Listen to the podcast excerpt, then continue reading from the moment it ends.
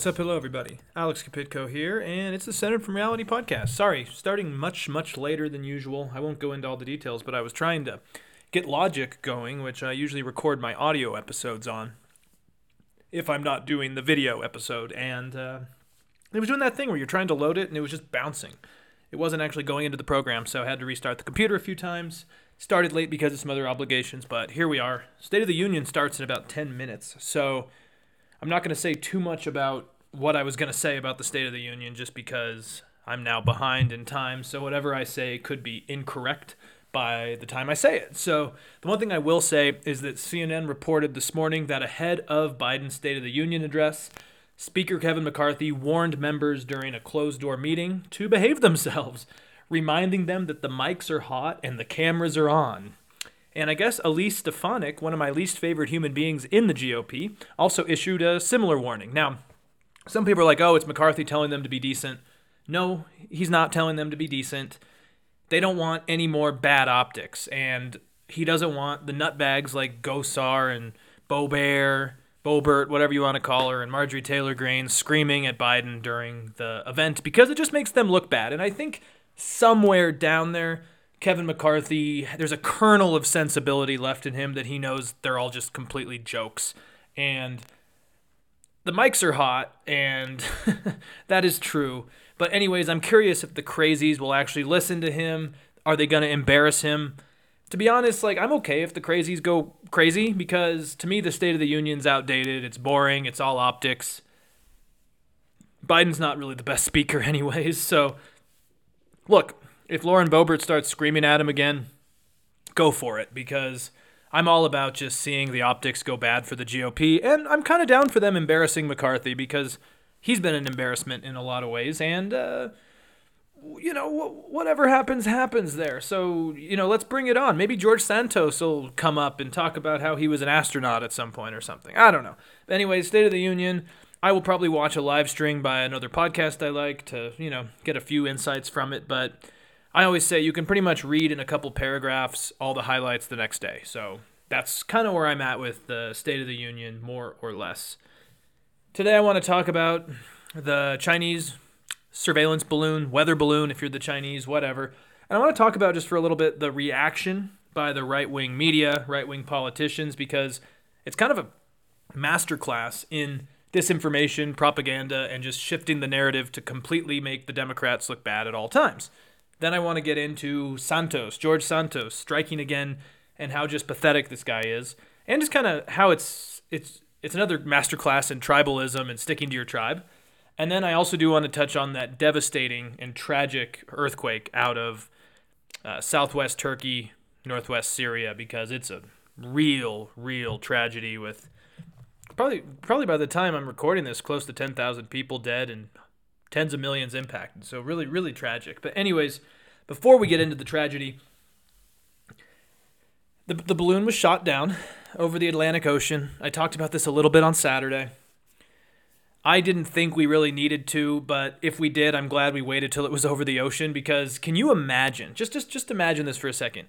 If Biden decided they wanted to just blow it out of the air the first time they saw it, what if it goes down over Montana and kills like three people? Can you imagine what people would be saying then? So I'm glad they waited at least, but it's becoming more and more clear that Republicans are just willing to spin this narrative in pretty much any way possible.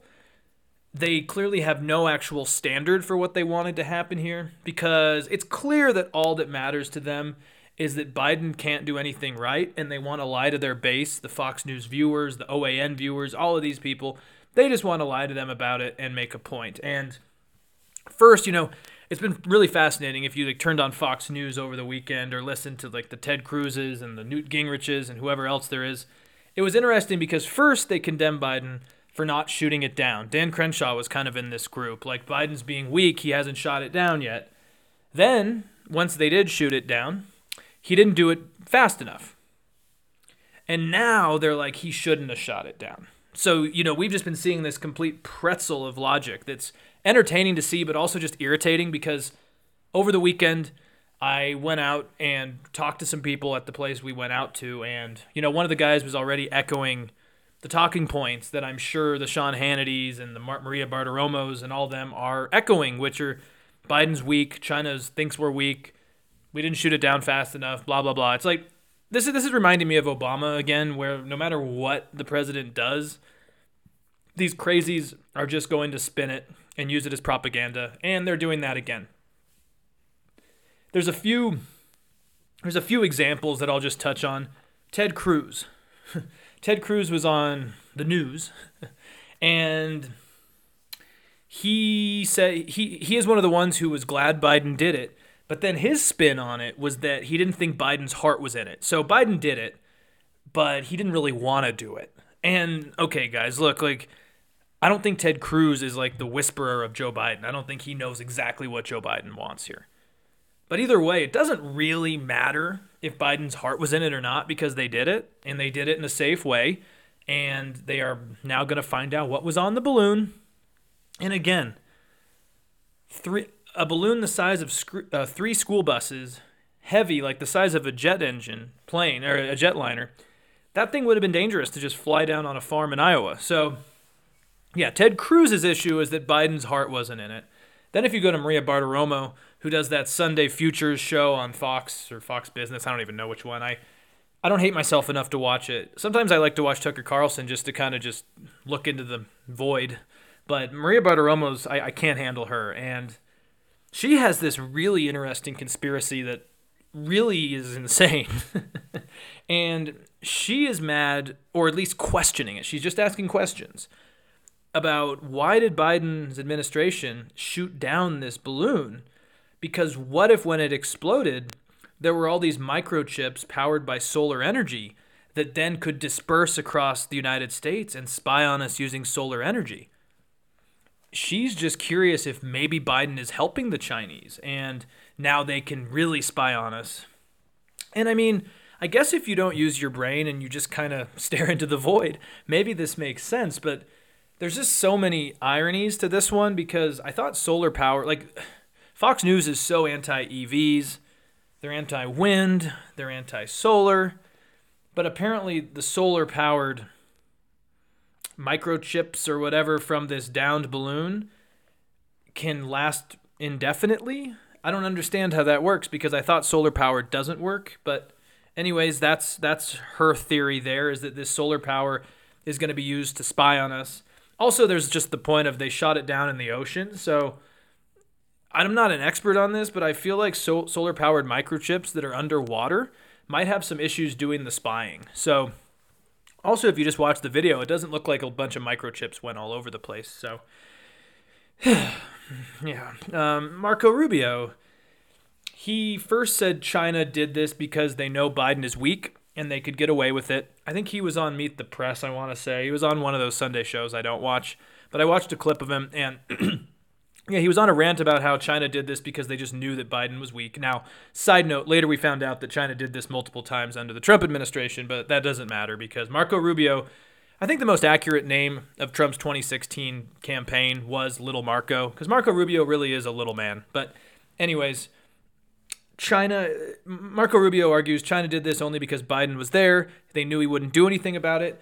And then during the interview, the person who's talking to him is like, no, that's right. It was on ABC. Jonathan Karl, that's right. Jonathan Karl goes, but he did shoot it down. And then Marco goes into this mumbo jumbo of he of like, well, we did too late, blah blah blah blah blah. It's like it's like these people don't know what they want. Newt Gingrich now, who was an expert in the '90s, he's been out of office for a while. Newt Gingrich said something about basically he thought we could go up. Now remember, this balloon was at 60 plus thousand feet he says, Why couldn't we go up there and excavate parts of it and take them back for research? He's like, I'm sure we can do that. Now, I haven't heard of the ability for us to go up over 60,000 feet to take pieces away from a balloon that weighs the same as like three school buses. I could be wrong, but again, Newt Gingrich is not really the expert on these affairs that I would be just saying we need to follow him no matter what. But that's where we're at. Newt Gingrich is a joke, by the way. Anyway, like I, I like how some people think he balanced the budget and kept Clinton in his tracks. No, he was the beginning of the insanity. And then the last thing I'll say about this too is that similar balloons. Apparently, the Pentagon said this, and I, I do trust the Pentagon more than like Ratcliffe and Trump and Pompeo and these other people that have gone out of their way to now defend Trump. But the Pentagon has said that during the Trump administration, there were multiple, I think it was three similar balloons that were reported flying over the United States. Now, Trump has said that would have never happened under his watch. That's all lies. These balloons didn't happen. He knew nothing about them. And to be honest, I think he's probably not lying, at least about not knowing about them, because to me it seems like no one told him. But then you had like Ratcliffe, who's a nightmare, what, national security director. And apparently he went on and said he knew nothing about this either. He was on Fox News talking about this. He said it's all propaganda. This never happened. And Pompeo has had similar words to say about this. And I'm not surprised Trump didn't know. I'm sure they kept this from him. But I'm also kind of thinking that Ratcliffe and Pompeo and others might not have known that much about it either. And that kind of worries me because it shows a lot of incompetence. And the thing is, the Biden administration, within a couple days, shot down the balloon. The Trump administration apparently had more than one flying over the United States and didn't even do anything or maybe even know about it. So you guys tell me which one is worse again, I don't really think the Biden administration needed to shoot it down, but they did. It's over, and I, I, they obviously know more than me on this, so good for them. Now, the last thing I'll say is, well, I mean, I, I guess I'll just say that it's it's just kind of crazy how the right is trying to just spin this to make Biden look bad. Like, there's a lot of issues I have with Biden. This is not one of them. But the last thing I'll say is that China is now in full crisis mode, and I think the Chinese really made a mistake by doing this. I don't really think they were trying to do anything nefarious, to be honest. Like, they use satellites to do this stuff. They spy on us, we spy on them, like I said on Friday last week. I think this was a huge mistake, a miscalculation. I've talked also about how Xi is pretty isolated compared to other leaders, and I think that this might have just happened, and we really don't need to freak out too much about it. But I am worried going off of that about this escalatory rhetoric towards China that we're seeing in DC. I think we need to tame this down just a bit because one of the only bipartisan issues right now is that we're all fine that we shot this down. And okay, that's okay if we if we're fine that we shot this down, but we also need to remember that we don't want to just start like kind of going guns ablazing towards our rhetoric towards China because even though I think China doesn't have a long time left as a superpower, they're still, you know, a very powerful nation at this time and they do have technology in some regards that I've heard about that does trump ours. Not not always as effective or efficient as ours, but they would not be someone I'd want to get into a worse issue with. So, and it's not really a good sign because according to reports from NBC News, after the U.S. destroyed the suspected spy balloon, I guess uh, I guess China declined Washington's request for a call between Secretary of Defense Lloyd Austin and his counterpart, who is the Minister of National Defense, who's Wei Fenghe. And I mean, it's just never good because in these type of situations, I think you want the military on both sides of whatever's happening to at least be in communication. Like even if like Xi is calling out Biden and Biden's calling out Xi, you do want the heads of the military to be in some sort of communication. So it's not really promising to me that they're not, but it's just interesting that this balloon is kind of just um, literally floating in all of the news right now and we'll have to see. But all I can advise you guys is don't take too much. I guess take everything with a grain of salt from what the Republicans are saying because they're changing like the wind, and it's getting kind of exhausting. Moving on, um, I don't know if you guys have heard much about the AR 15 pin saga in the House, but basically, a lot of Republicans in the House are now wearing AR 15 pins on their suits in place of American flags. In theory, I don't care. But the background here is that Andrew Clyde, who's a Republican congressman that was at one time a gun dealer, I guess he's gifting them to members of the House to kind of show their allegiance to the murder weapon. And it seems to me like he's just passing them out like a party favor at a five year old's birthday party. You know those birthday parties maybe you went to where the kid didn't maybe have a lot of friends, but the mom invited a lot of people, and then like they have really cool gifts that they're giving out to all the kids to kind of make the kids want to come back to the next birthday party. Well, it sounds kind of like that here is where like all the kids are getting gifts.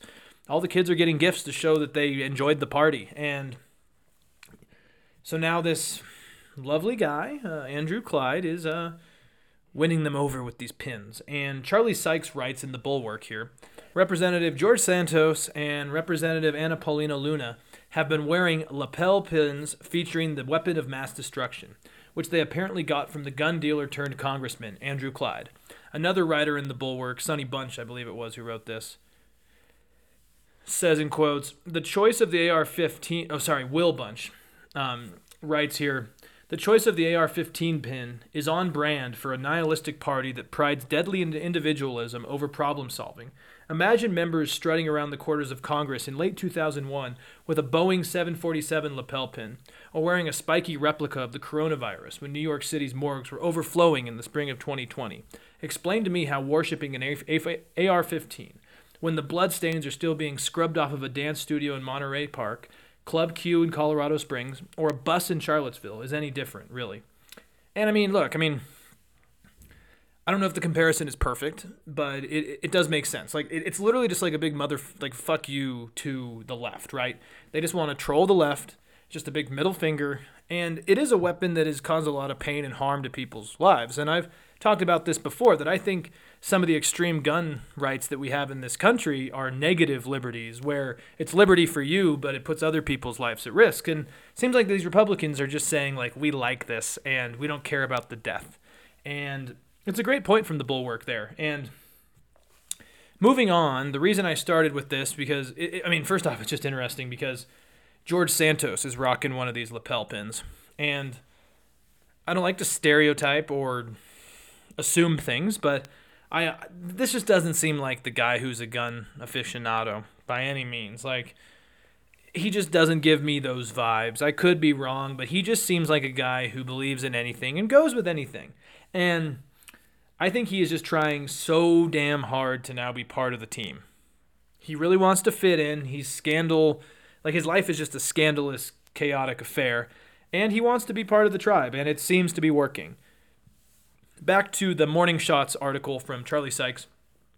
He, he seems to agree with what I'm saying here, because he writes basically about how Santos is involved in so many scandals that he, in quotes, desperately needs a tribe because political tribes provide protection. And I think that is so true. And it is interesting how you hear Tucker Carlson wondering why everyone's criticizing DeSantos.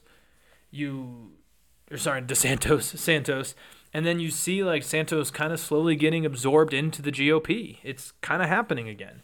And, you know, unfortunately for Santos, he really is going to need protection from his party, which nothing would surprise me anymore that I think he will probably get that protection because I mean, let's be honest. Yes, they're like McCarthy said they will launch an ethics committee probe into him. Yes, he stepped down from his committees, but then you have to ask like why did they give him power to these committees in the first place? His voters, like McCarthy says, well, the people spoke and they voted for this guy and we have to put him in committees. But it's like the he lied to the people. The people voted for an idea that doesn't exist. The people voted for a guy who is not existent. And the fact that they've kind of just absorbed him is not surprising to me. But now CNN does report, I think it was earlier today, in quotes here, New York Republican Representative George Santos is expected to face an investigation from the House Ethics Committee, a probe that could derail his already imperiled political career, depending on the secretive panel's findings. And, you know, I've covered extensively all the different things that could happen. I don't think the lies are going to do it. I do think that so, like where the money's coming from is probably going to be his downfall. Now, I should also note that another thing that's coming up, which is a problem for him, is that uh, a prospective staffer has filed a complaint accusing George Santos of sexual harassment. And CNN writes here a former prospective staffer to Santos said he filed a police report and House ethics complaint alleging that the freshman congressman made an unwanted sexual advance toward him during a private encounter in his office and was later denied employment there. And Santos has, of course, said he 100% denies the allegations, called these comical.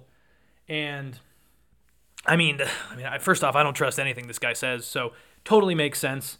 The other thing is, is that the individual Derek Myers alleges that Santos touched him on January 25th I believe, in his office, which is kind of bold for a guy who's been so scandal ridden. For him just to like blatantly do this in his office, it's disturbingly impressive, disturbingly shameless. I, I, again, I don't really know what'll bring this guy down, but like I was talking about with the mass slap stuff last week, when Trump does it to a woman, it seems to be okay, but now when it's a man doing this to another man, we know the GOP's new focus on homophobia and trans issues. So I wonder if this is how they get rid of him. Because let's remember, there's been photos of George Santos taking photos with Marjorie Taylor Greene and laughing. But we have to remember that like pretty much the Republicans are spending most of their time at- uh, like attacking trans bills and drag queen story hour. I mean, that's what DeSantis is doing in Georgia, I mean in Florida mainly. And so you do wonder how long this guy lasts when all these things keep coming out that he's a drag queen, maybe he's sexually harassing other men. Seems like this guy is kind of everything antithetical to what their rhetoric is about the culture war right now. So I don't know. It's it's kind of interesting to see that this guy is holding out and that the party's backing him. Of course, they need him, but he's going to be a thorn in McCarthy's side, I think. And I, I think I think this goes one of two ways: is they try to get rid of him or they try to use him. And I would probably go with the with the latter. So last but probably most important, I wanted to start by going over this just tragic and devastating series of earthquakes, or I guess earthquake and then aftershock that hit southern Turkey and northern Syria early Monday morning, Sunday for us, I guess. And I'll just start by saying that really this couldn't have happened in a worse part of the country right now. And that's not me saying that, oh, it'd be better if it happened somewhere else. It's more that just like this is a place that's already had so much tragedy, violence, economic issues, refugee crises, etc. that I can't think of a worse place. But anyways, I just want to put all of this into perspective and then explain like what's next and why this is bad. To put a number on this, at the time of recording this podcast, over 7,300 people have been reported dead, and that's by officials from both governments. Now, I would just assume that these numbers are going to be way higher by the time this podcast came out and just in general because if you just think about it that's what they've like estimated slash calculated so far also reports show that close to 25 million people have been impacted which is just insane and that's probably why at this time president erdogan recep erdogan of uh, turkey has declared a state of emergency for the next three months tells me this is going to be a lot of time of grieving rebuilding searching, just dealing with this crisis, and pretty tragic. Also, those death tolls are just devastating. That is just a shit ton of people. I can't even really fathom it, especially from just like one event. And I can't imagine, especially like in northern Syria, how many people might have died just because the quakes occurred in some of the parts of Syria that are still rebel controlled, and I'm sure they're just brushing the surface in other parts as well. Also, you have to think that like northern Syria has crumbling infrastructure from the civil war, lack of transparency. Like it's truly horrific.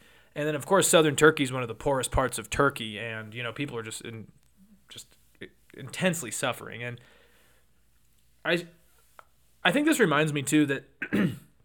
Earthquakes are one of the more troubling forms of disasters because they're just so hard to predict. The Atlantic had a good article today on this that really just got me thinking about just how true that is. There's a really good article that writes here in quotes This will happen again, and again, and again. Earthquakes, more so than many other types of geologic or environmental disasters, defy prediction and prevention. Hurricanes can be identified many days before they arrive, giving coastal communities time to evacuate. And you know, it really does make you think. Is like sometimes you can kind of know something's going to happen, but yes, other forms of natural disasters, there's at least some warning. Here, people were sleeping, and then all of a sudden, bam, this happens. And I'll get into why that uncertainty and the lack of knowing ahead of time has made this even worse. But it, I never, I guess, I never really thought about that about how bad earthquakes can really be, especially in parts of the world where infrastructure is bad and resources are bad. And anyways, I read, I think it was yesterday, that this was one of the largest disasters ever in the region and the largest one since back in 1939. The New York Times writes here in quotes Shortly after 4 a.m. local time on Monday came Turkey's strongest quake in more than 80 years, followed hours later by an unusually powerful aftershock. And I think that unusually powerful aftershock is just more awful luck for what happened here. And if you look at a map, it was a 7.8 magnitude earthquake, which happened near um, Gaziantep, Turkey. I'm probably mispronouncing that, so I highly apologize. But it's just basically north of the Syrian border. So, like I said, southwest Turkey. So you can understand why it, you know, covered that whole region. Then you had an aftershock happen a bit north of Gaziantep, and that was a 7.5 magnitude aftershock. So you have a 7.8 magnitude earthquake followed by a 7.5 magnitude aftershock. I mean, that's horrendous. It's basically like two of the same earthquake happening back to back. And the New York Times has a good article on this, and it writes here in quotes The area was vulnerable to a major earthquake. Older buildings with concrete frames are common, and in northern Syria, infrastructure was already fragile after years of bombardments. And basically, as I've already said, the, the, the quakes literally like hit the worst possible places, places just perfect for massive destruction and tragedy.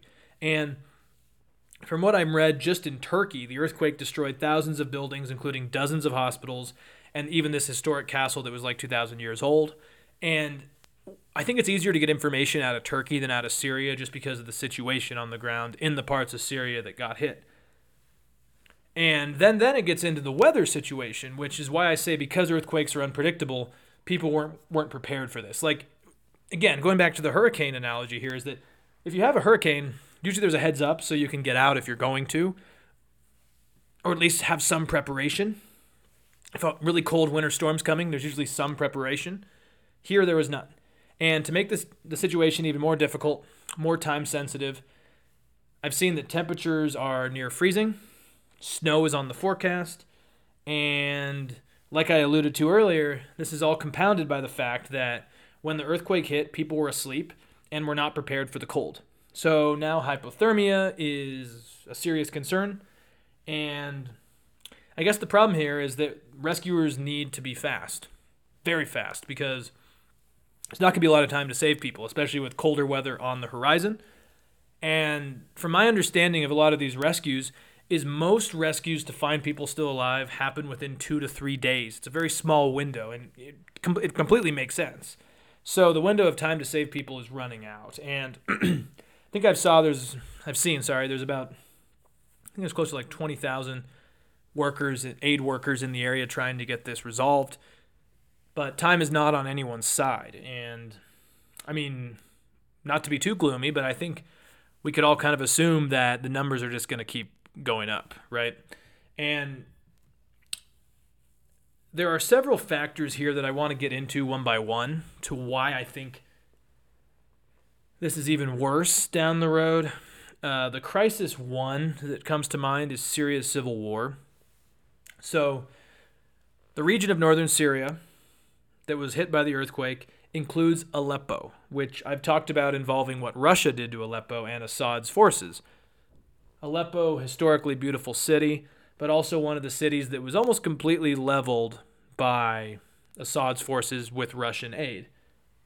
And so this is a region that was already not being rebuilt. And there's a spokesman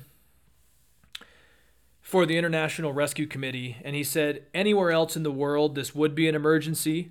What we have in Syria is an emergency within an emergency. And it totally makes sense if you just think of also the fact here that Assad's forces and you know the Syrian government are still at some some semblance of a civil war against rebel groups and some of these rebel groups are in the area. So then you have to question is aid going to actually go to this part of the country when maybe they're in contrast with what the government agrees with and they see these people as enemies. So that gets complicated as well and it's really quite tragic when you think about it. Um, I mean, I, I, encourage people to look up pictures of Aleppo, uh, and, and an earthquake in other and, and, other cities there as well. But Aleppo is the one I think most Westerners are familiar with, and Aleppo. I, I think the last thing Aleppo needed was a giant, devastating earthquake. Now, the second crisis is is the refugees. Compounding the Syrian civil war is the crisis that followed involving refugees, right? Like, of course, they talk about the tens of thousands that went to places like Germany and France, got the far populist right really going. That's always what been kind of kind of contributed to a lot of the zealous right wing Christian thought in a lot of the world is the refugee crises that followed the Syrian civil war. But we also have to remember that while like Germany and France are bitching about refugees, Turkey hosted close to three and a half million of them. And this was huge, and I think something that was really important. And I always applaud the Turkish people, even though I'm very against Erdogan for a lot of reasons. I, I think it was quite impressive that Turkey was able to do this. But the problem here is that a lot of, apparently, a lot of the cities in southwestern Turkey that have been impacted by this earthquake are home to these container cities where a good percentage of some of the refugees are. And a lot of them are living in temporary quarters. And obviously, earthquake, bad infrastructure, temporary quarters is not a good situation. And so, a lot of these container cities, as they're called in The Economist, are going to become somewhat unlivable. And so then the question is does this create a new refugee crisis, or at least worsen the one that we're seeing right now? So that's the second crisis on the horizon here. And the third one is one that I think impacts both countries differently, but I guess somewhat similarly at the same time. And that's the economy. So, I mean, the Syrian economy is awful, really bad. Like, there's just no way to get around it. Is this is really not a good thing for the Syrian economy. So, and and it's even harder when you have a civil war going on and historic cities destroyed. But looking at Turkey more for this one, Turkey has one of the most inflationary related issues in the world right now. As I've talked about on the podcast, as I'm sure a lot of you are aware, in other parts of the world, the central banks have kind of just attempted to repress demand by increasing interest rates, right? You're trying to get people to spend less to try to get rid of inflation. It's kind of one economic theory for this. But in Turkey, they have actually kept interest rates almost almost at zero, and I potentially negative. And so Turkey's done the opposite thing that a lot of other central banks have done. And unfortunately, this has made Turkey's economy really in bad shape. And inflation has been between 50% and 90% over the last year. And this has obviously caused hardships for families, people throughout the country. And this earthquake is going to make that even worse because southwestern Turkey, where the quake hit, is from a lot of different standards one of the poorest, if not the poorest parts of Turkey. So this recent disaster is going to disrupt uh, supply chains, let alone the infrastructure, building, job loss, etc. It's just going to make things much worse. So it's not not a good situation right now for a part of the world that really didn't need it. And I'll end this this segment by saying there's ways to help, of course, and uh, of course you should always be aware of scams. And I always say that money is best. Uh, I'll I'll never forget when the war in Ukraine started. I was in a uh, I was in a panel conversation at Northwestern with um, some nonprofits because I was I was in a nonprofit uh, workshop, and we were talking with some different charities that were helping out of Ukraine and they were just complaining about all the teddy bears building up, right? Like, of course, it was nice to send kids teddy bears. Like, there's nothing like directly wrong with that, but they were talking about how like these people need money, um, housing, etc. And so I, I always say direct money is better than uh, sending toys or something like that. So there's a few organizations that I've heard of that I, I would probably recommend.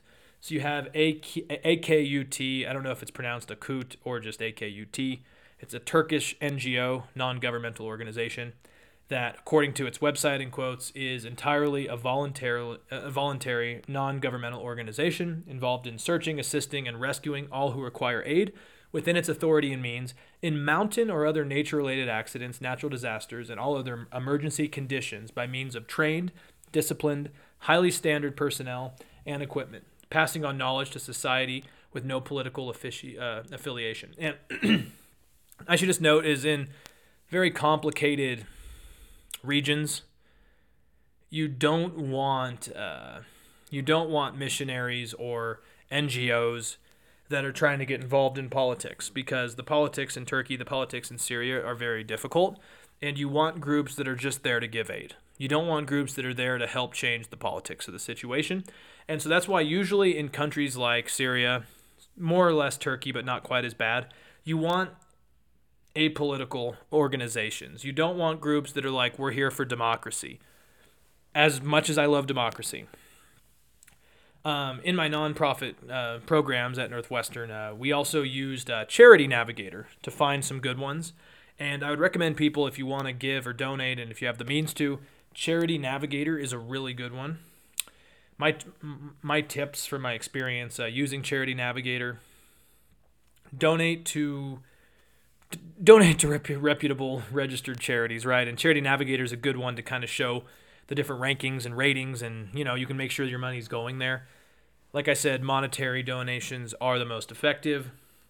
Also, something interesting too that I always talk about is consider giving donations to long-term recovery efforts because there's certain disaster relief groups that try to just send money right off front and then it tapers off over a few weeks. So there's certain plans you can do for that.